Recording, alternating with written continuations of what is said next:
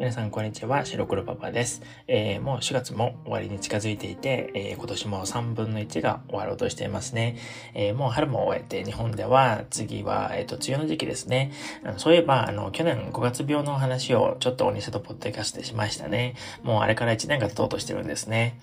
えー、さて、ちょっと飽きてきた感じにもなってますけど、えー、今回で悟り世代の話を最後にしたいと思っています。えー、次回からは、えちょっと最近見たアニメとかについて、あの、表現とかも取り上げたりして話してみようかななんて思ってます。えっ、と、 Discord の、えコミュニティの方で、えっ、と、メンバーさんに教えてもらったアニメを最近見たので、えその話とかかなと思ってるんですけど、えここ最近は、えっ、と、悟り世代という話題で、ちょっとまた違った語彙を皆さんに紹介したので、え今度はまたちょっと違った語彙が出てくるかなと思ってます。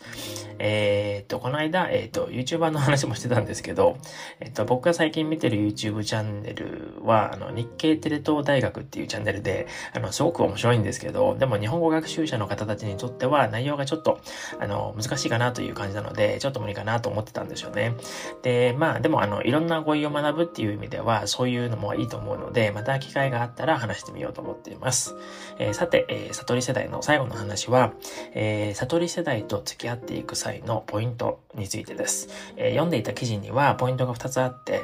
えー、1つ目は、え、チーム間のつながりを深めることで、えー、2つ目が明確な目標を提示すると書かれてたんですね。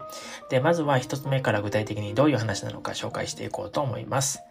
えー、悟り世代の人々は、え、会社への帰属意識が低くて、え、ワークライフバランスを大切にしている人が多いということだったんですけど、え、根底には人間関係での面倒を避けて良好な関係を保ちたいという思いがあって、あの、ある意味、あの、相手を気遣うあまりに、え、社内の人々とある程度の距離感を保った状態でいようという考えがあるということでしたね。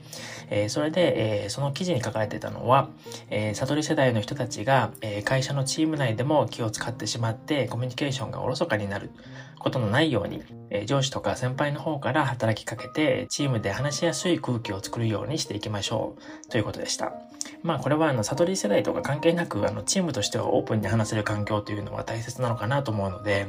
まあ割と普通のことかなとも、あの、思いましたけどね。なので、あの、相手が悟り世代だからっていうのではなくて、みんなにそう接するのでいいんじゃないのかなとは思ったんですけどね。えー、でも、あの、例えとして出ていたのが、えー、例えば面談を行う際は、えー、会社主導の面談ではなくて、え社員を一個人として理解しようとすることが、え大切です。そのためには、些細なことでも褒め、認める言葉をかけるのが効果的です。え信頼関係をえー、築いておくことで、悟り世代の若者が悩んでいる時にも手を差し伸べることができますし、社員の定着にもつながっていきます。ということだったんですけど、えー、些細なことでも褒めるっていうのは、なんかわざと褒めるっていう感じにも聞こえなくはなくて、思ってもないことを言うというのにつながりそうな印象も受けるというか、あの、些細なことで褒め続けて、あの、この人嘘っぽいなって思われるのが推しだったりしなくもないような感じもするんですけど、まあでもこれは、あの、この筆者の表現の仕方なのかなとも思うんですね。で、これもでも、あの、基本的に人とコミュニケーションを取るという中で、ちゃんと相手の話を聞くという、まあ、ごく普通のというか、当たり前のことではあるんじゃないかなと思ったりはしますね。あの、信頼関係を築いておくと書かれているんですけど、あの、普通に考えて人とどうしたら、あの、信頼関係を築けるかっていうことだと思うので、なんか小手先の話ではなくて、結局は、あの、相手もバカじゃないので、あの、ちゃんと人間として接するということをすればいいだけなんじゃないかなと思うんですけどね。え2つ目の明確な目標を提示するについては、え、悟り世代は自分で勝手に行動して叱られたりするといったリスクをできるだけ避けたいと考えているので、え、具体的な手順や明確な目標を数値で提示するように心がけることで彼らも安心して仕事に取り込むことができますと書かれてたんですね。このより具体的な目標設定が大切という話は、えー、これもちょっと当たり前という気がするんですけど、どうなんでしょうかね。あの、これって悟り世代関係なく具体性っていうのはあった方がいいと思うので、普通にその方がいいんじゃないかなって思うんですけどね。あの、この話で思い出したのは、あの、仕事をしてても何のためにやってるのかわからない場合は、やっぱり生産性もモチベーションも期待はできないですよね。で、話をするのがある意味下手な人っていうのも、あの、聞いてる方は一体この人は何の話をしているのかなって、あの、聞いてる間ずっと考えている状状態が生まれますし、え、話す側が、え、最初にこの話の終着点というか、どうしてこの話をしているのかとか、っていうのをあの最初に話さないと聞き手の理解度にも影響するのであの具体的な目標を最初に提示するっていうのもまあ同じことなんじゃないかなと思ったりはしますね。えー、というわけで一連の悟り世代についての記事を読んでみて思ったのは、えー、別に特に悟り世代だからといって根本的なところが違うわけではなくて、えちょっと自分が若かった頃の雰囲気とは今の若い人たちは違うかもですけど、あの、基本は一緒で、あの、偏見を持ったりしないで普通にちゃんと話せばいいんじゃないかなって、あの、最終的にはそういう印象でしたね。まあもちろんいろんな人がいるので、人それぞれ、あの、いろんな経験があるとは思うんですけど、でもそれは別に、あの、上の世代の人たちの間にもあったことなんじゃないかなっていうふうに思うんですよね。で、僕が若い時も、あの、上の世代の人たちは、やっぱりあの、最近の若い奴らは、みたいな感じでよく言ってましたからね。で、結局自分と違うものとかを目の当たりにすると、人間ってそういう発言をしちゃうのかなと思ったりもしますね。えストリ世代はデジタルネイティブなので、あのそういうものについていけてないあの上の世代の人たちがストリ世代のせいにしているだけなのかもしれないな なんて思ったりもしなくはないですね。で、悟り世代の人たちってあの情報が溢れてる中で生活してるので、あの頭の回転も早いと思いますし、効率とかスキルアップにも意欲的ということなので、あの上の世代みたいに会社一筋で無給で残業しまくって社畜状態になって過労死しちゃうよりは全然いいと思ってしまいますね。個人的にはですけどね。あの、やっぱりそういうのって社会問題にもなって、あの、もう結構経ちますし、あの、実際に結構知られてるより多いですからね、日本では。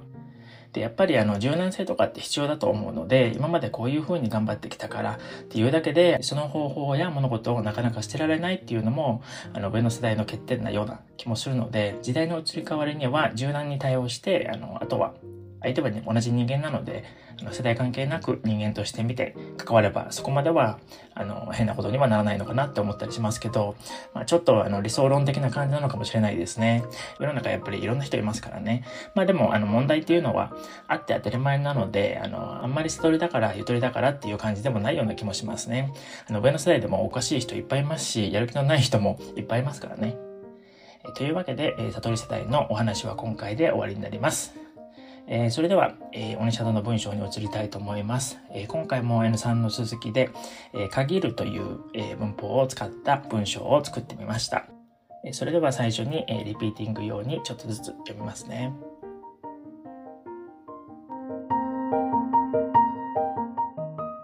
コンサートとかは、やっぱり実際にそこに行って見るに限ると思うんですよね。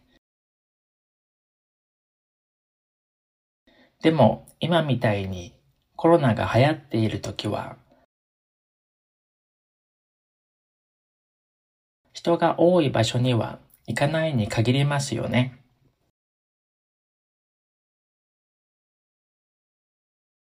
コンサートとかはやっぱり実際にそこに行って見るに限ると思うんですよね。でも今みたいにコロナが流行っている時は人が多い場所には行かないに限りますよね。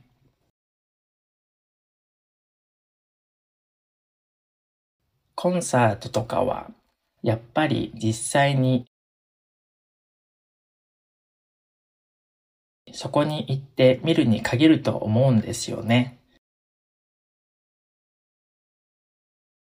でも今みたいにコロナが流行っている時は人が多い場所には行かないに限りますよね。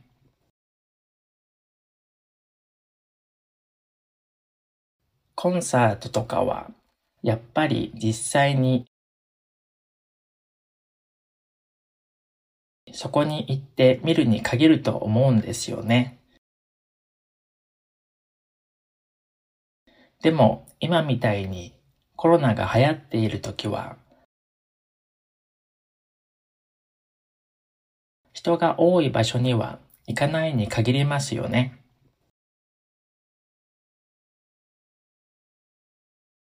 コンサートとかはやっぱり実際にそこに行って見るに限ると思うんですよね。でも今みたいにコロナが流行っている時は人が多い場所には行かないに限りますよね。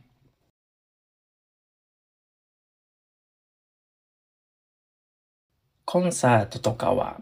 やっぱり実際にそこに行って見るに限ると思うんですよね。でも今みたいにコロナが流行っている時は人が多い場所には行かないに限りますよね。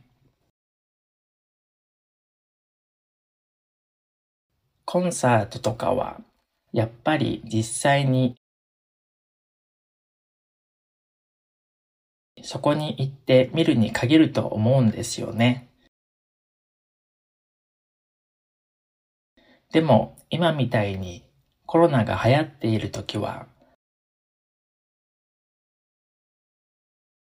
人が多い場所には行かないに限りますよね。え次にシャドーイング用に一回通したものを読みますね。コンサートとかはやっぱり実際にそこに行って見るに限ると思うんですよね。でも今みたいにコロナが流行っている時は人が多い場所には行かないに限りますよね。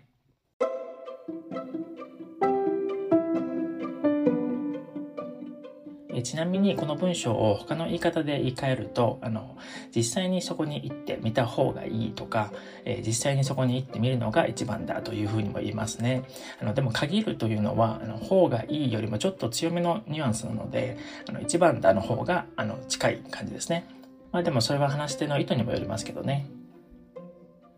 以上で今回のオニシャドポッドキャストは終わりです。次はあのアニメの話をしようと思ってるので楽しみにしててくださいね。それじゃ、またね